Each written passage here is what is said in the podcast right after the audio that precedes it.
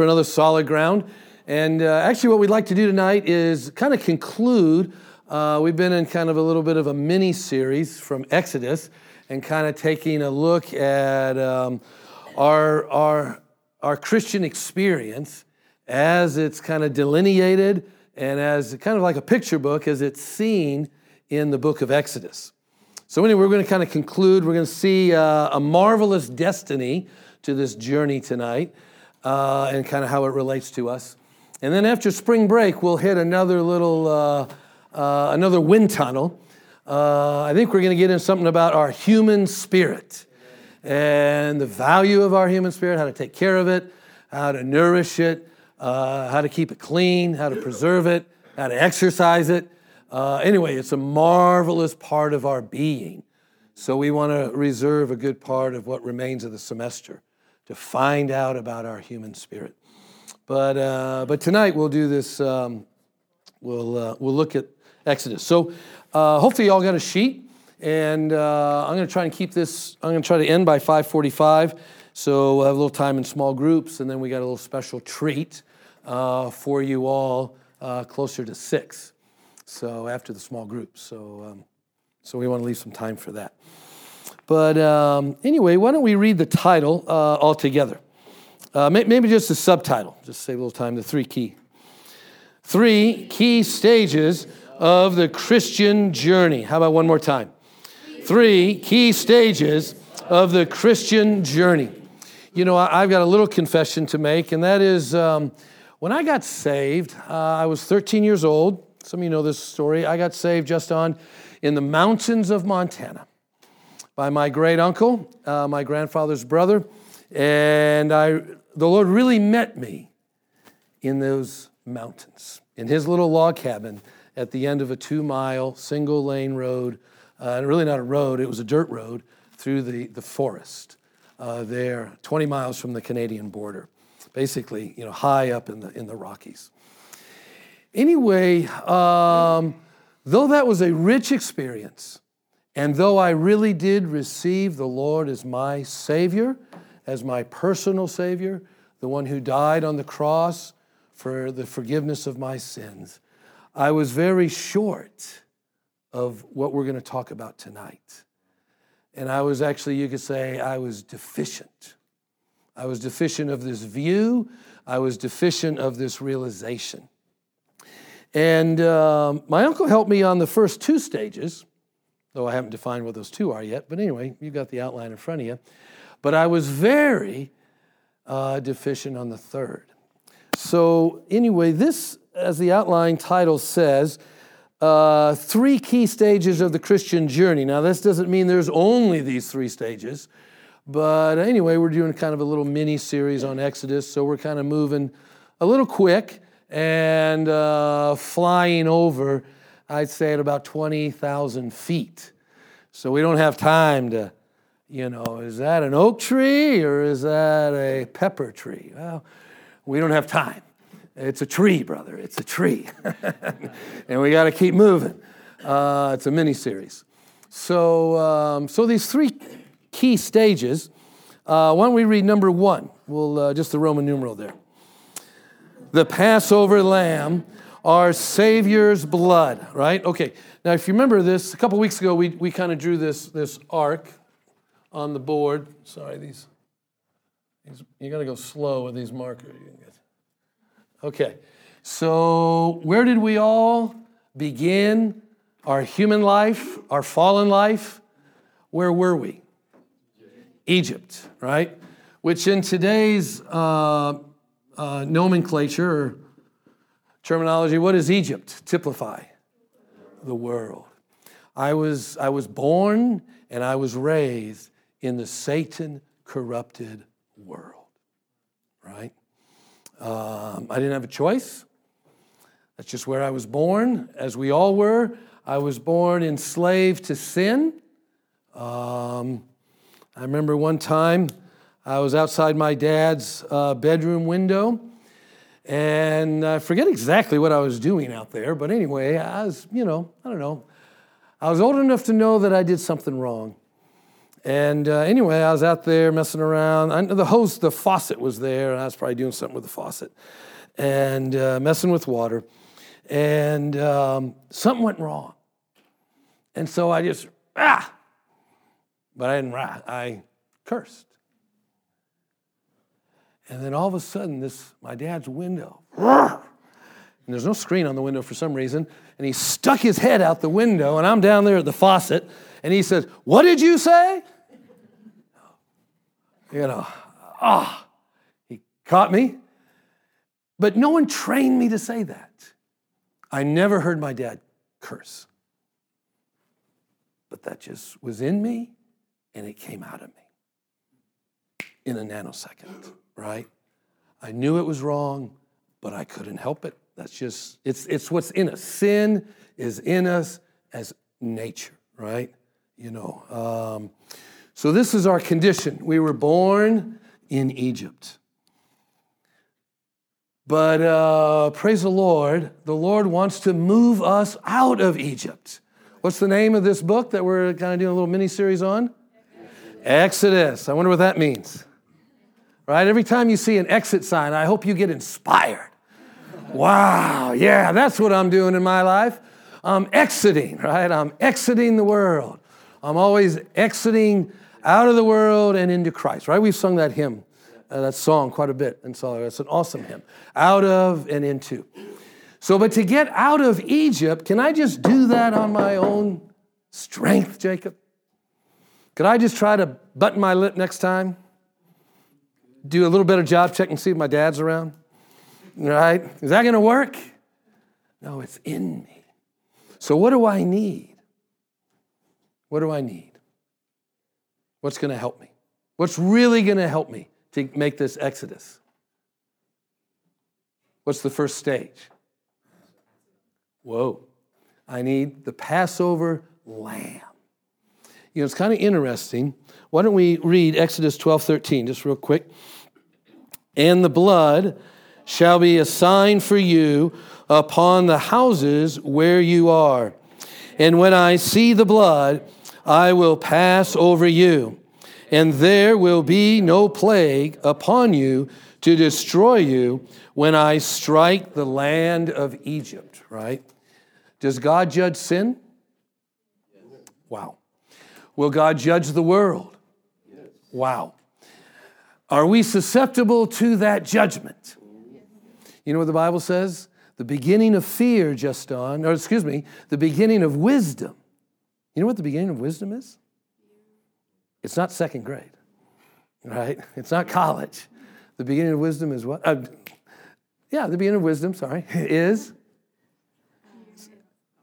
It's actually not on the outline. Does anyone know this proverb? It's a proverb. The fear of the Lord. Is it wise to fear the Lord? Oh, extremely. It's the beginning of wisdom. You want to be wise, David? Fear the Lord, right? Fear the Lord. I, I, this, this, this bothered me that God was going to judge me for my sin. So when my uncle told me about Christ dying for the forgiveness of my sins, I was interested. I wanted that, right? Okay. And the detergent the Lord uses to cleanse us of our sin is the blood of the Lamb, right? Which is Jesus Christ, right? It's the shedding of blood. Through the shedding of blood, there is forgiveness of sins, right? Death is the payment that has to be paid for sin. Christ died. He had no sin, so he didn't die for my, his sin, he died for my sin. So whenever God sees that blood, if I believe into that blood, you know, blood signifies death. And if I believe into that blood, that that blood paid my sin, what will God do regarding my sin? Wow. He'll pass over pass over it, right? This verse says, When I see the blood. You know, all the children of Israel were in the house. He didn't look to see who was in the house. Are all the good guys in the house? Right, let me, let me check. Who's in the house? He wasn't even looking at the people. Right? Actually, the Israelites were pretty sinful. But what was he looking for? Blood. God is satisfied with the blood. As long as there's blood, so I'm just going to put, so this is our first stage. If I'm going to, if I'm going to get out of Egypt and I'm going to uh, pass through God's judgment, wow, I need the blood of the Passover lamb, right? So I hope everyone in this room has had that marvelous and precious experience of receiving Christ as their Passover, right? And then you'll have the joy of Christ. Have you had this joy, Glenn, of Christ passing over you?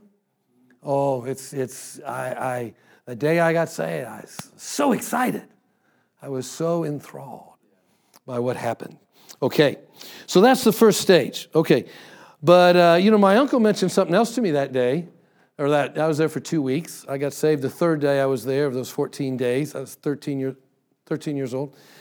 And he mentioned something else to me. He said, he said, Tom, you know, someday you need to get baptized. And that's really all he ever said. He was about 80 years old. He's my great, you know, great uncle. And he was a traveling evangelist for a mainstream denomination. Uh, he told me one time he traveled over a million miles sharing Christ. Right? That's just how he spent his days. He used to be a dean of a music school in Chicago. And one day God called him, actually a little later in life, and he walked away from his job and he just began to drive and be an evangelist and bring Christ to people, right? Anyway, praise the Lord. I got, I got in that number, James. he brought Christ to me. And he mentioned this to me. He says, Tom, one day you need to get baptized. And that's all he said. He didn't say what it meant. He didn't say how I could do it, where I could do it. He, just, he said, someday you need to get baptized. So that was just like a little seed, just bloop. And uh, it was about three months later, right? You know, these are stages. And um, um, in the story in Exodus, baptism is seen as what?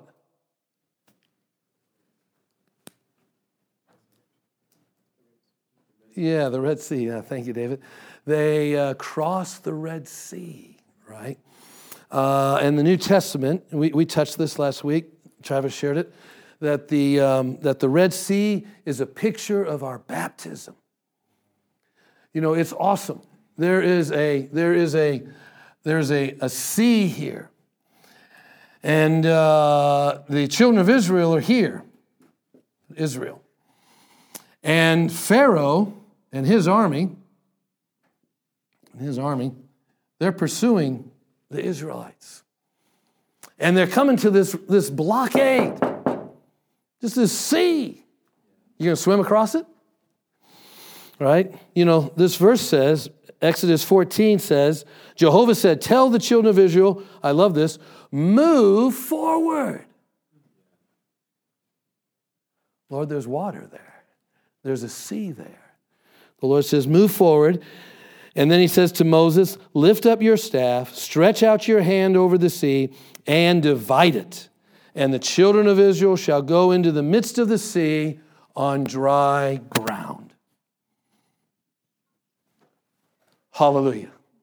They got this really completed their exodus, at least in a positional matter, right? They crossed. Okay, so now Israelites are now over here. What does Pharaoh want to do? Wow. They're over. He says, hey, they did it. I can do it.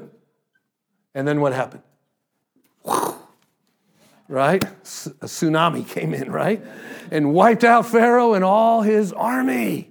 This really signifies, in our experience of baptism, in this second major stage, wow, I am terrible on time. Uh, in this second major stage, Pharaoh and his army are left in the baptismal water. And we can stand on that ground. We can take that boast. Have I been baptized? Satan, leave me alone. I have an appeal of a good conscience before God. The Red Sea is behind me, and Pharaoh, you are lost in it. You have drowned in it. And it even says in Exodus, not one soldier came out, the entire army. Okay. This is an awesome position to be in as a believer. It's a, it's a marvelous second stage, right? This is stage one. This is stage two. And uh, it doesn't mean all problems are solved, but it does say in position. So you can declare it, you can stand there strongly. I am on the other side of the Red Sea. Well, where is the Lord taking us? Where is He guiding us? Where is He leading His children to? Does anybody know? What's the, what's the end of Exodus? The whole book is a complete revelation of God's full salvation just on where, what? It, it, technically, they didn't get to Canaan by the end, but something happens by the, uh, the latter part of Exodus. And actually, a good part of the book is actually occupied with this. You know, if you talk to Hollywood, um, which isn't always the best place to get Bible knowledge and Bible revelation, but uh, about halfway through the book, the law is given in chapter 20, right? But how many chapters are in Exodus? Whoa. Is the Ten Commandments the destination of God's purpose with his people? That's just actually about a half a chapter, right? Yet so many people focus on that, right?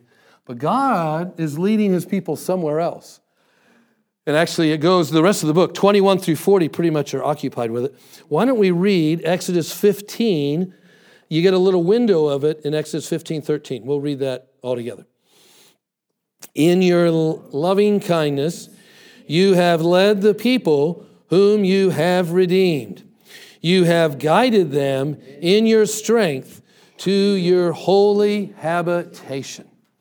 So, what's the destiny of the Christian experience? What's the goal of the Christian experience? Where is the Lord leading us and guiding us to?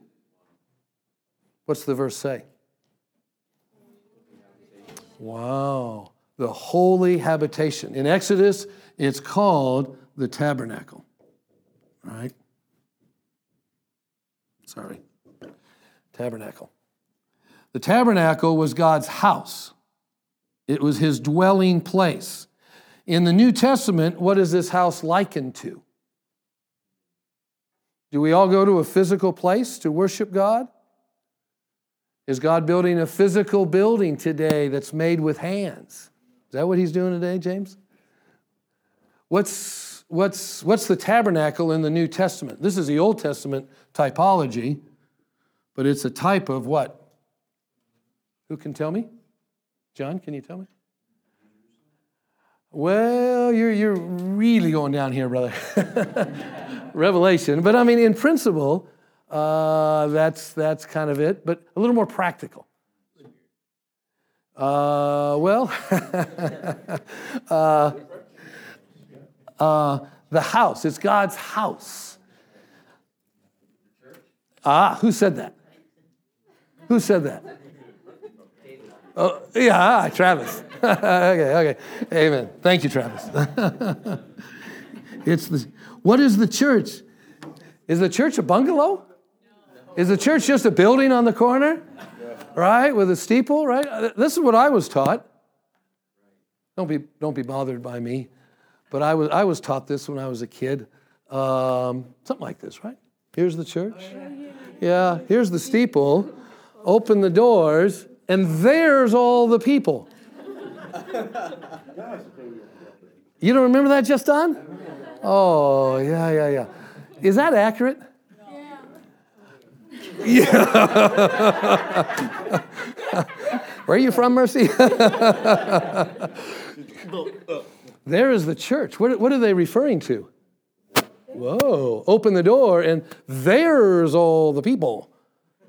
So the, there's a distinction in that little rhyme between people and church. But in God's revelation, the people are, wow. I heard this said one time. This, um, I think this young girl was only like third grade, and the teacher asked, I, I don't know if this was a private school or what, but she asked this young girl, Where do you go to church? And the little third grader responded, Oh, oh, you know, Mrs. Smith or whatever her name was, uh, we don't go to church. We are the church.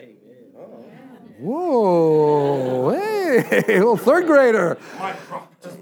Yeah, I saw a revelation. Because actually, you know what?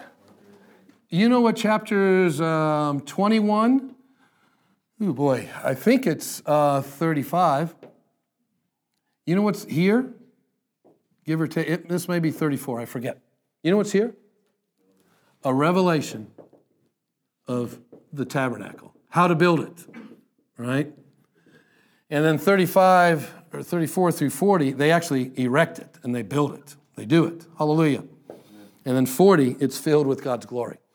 Okay, so what does the church, the church is the people. Okay, um, in just a few minutes, uh, how can we do this? Why don't we read Ephesians 2 21 through 22?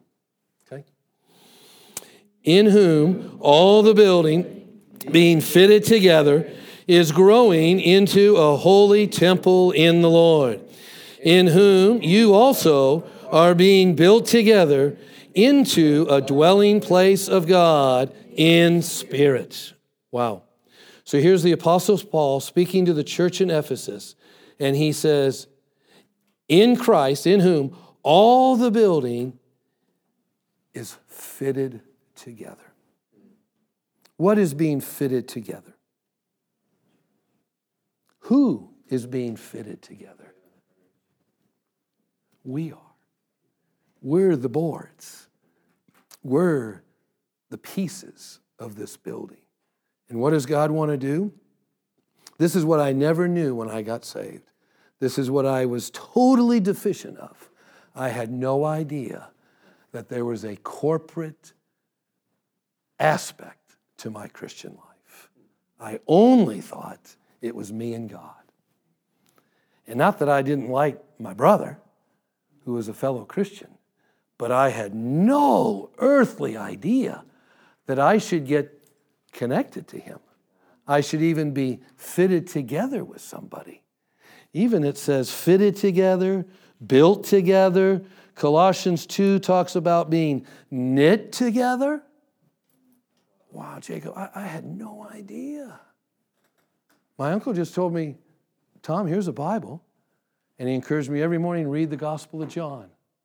And so I did that for about three weeks. And that was not bad.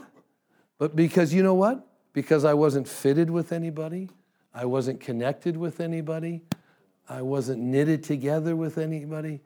After three weeks on my own, I just, you know. Now, I wasn't baptized, but anyway, I, I, my experience was more like this. Right? Right? Oh Lord, you know what I needed? I needed others. I needed others I could grow with, right? That I could be fitted with. And by the Lord's mercy, I was in 10th grade. And um, I met a Christian brother by the name of Fred Tomasino and his younger brother, Pat. Right? We were peers. We all went to Granada Hills High School, right? My claim to fame was John Elway in my chemistry class, John.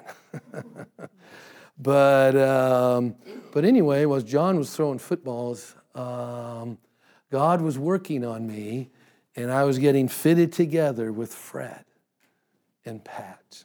And then there was an older brother who was maybe uh, 10 years older or so than me, John Mason, right? I became very close to him. And another one who was actually my brother in law, my sister's uh, husband, Bob Thomas. I used to keep Bob late. I used to keep him up late at night, Jacob, because I found out Bob knew the Bible. And I wanted to know the Bible. I remember my sister, they moved in with my dad and I my mom died when I was just an, you know, an infant almost. So um, it was mainly my dad raised me. But anyway, so my sister and her husband moved in. She's seven years my senior. She and her husband moved in to save some money for their first home. So this is when I used to keep my brother-in-law up late at night, just asking questions and just loving the opening of the Bible. And I remember my sister used to yelling down the hallway, Bob! Bob! come to bed. I thought, oh, Bob, Bob, tell me more, right? oh, oh tell me, that's okay. It's just water, bro. It's just water. I'll be fine. Yeah, yeah, yeah, yeah. but no, tell me more. Tell me more. All right? I was getting connected to other believers. Whoops, I'm falling apart here. so, sorry, Daniel. but um, anyway, wow. So, you know what happened to my Christian life? You know what happened to my Christian life? Wow. Whew, I went right through that Red Sea. And then, wow, I started getting a revelation of God's house. And then Fred and I used to have lunch together, and we'd read the Bible together, or we would just talk together. Uh, we would do things I would never do by myself, like preach the gospel. Ah, yeah, you don't do that, right? But because I had a companion, I was emboldened to do what I would never do by myself. I had a companion, right? I'll never forget this. Fred and I were in a gospel meeting on Saturday night, and we were enjoying the Lord. I, maybe that was, that was the trap, Jacob. And he said, Tom, when we uh, on campus tomorrow, Granada Hills, why don't we meet up near the handball courts and we'll go preach the gospel? He was two years my senior. He was a senior. I was in 10th grade. So, you know, I wasn't going to say, oh, I don't do that, Fred. But anyway, he was my companion. And so, wow. Anyway, I don't have time for that story. But it was, it was an awesome experience for me. It was my first, I still remember meeting Fred on that playground, right near the, the handball courts. Then we prayed a little bit, and he says, Hey, let's go preach the gospel to that guy. That guy was my best friend for 12 years. Fred had no idea but it made me stand up for Christ in front of my friend. It was a huge experience for me to speak the Lord to my friend. Anyway, companions, they're powerful. If you pick up what this verse says, as we're knitted together, you know what happens to us? We grow. No connection, no growth. Lots of connections, lots of growth. So I hope my I hope all of you get connected, not just to one, not just to two, but get connected to many companions. Many companions just on. You know what will happen? Guaranteed. Growth. Growth. And you'll do things you probably would have never would have done on your own, right? So it's awesome to be uh, fitted together, knit together, joined together, in the house of God. And that as you get as we get knitted together, we become one corporate entity, which the Bible calls the church. And God dwells in that knitting. He dwells in the midst of that corporate entity called the body of Christ or the church, right?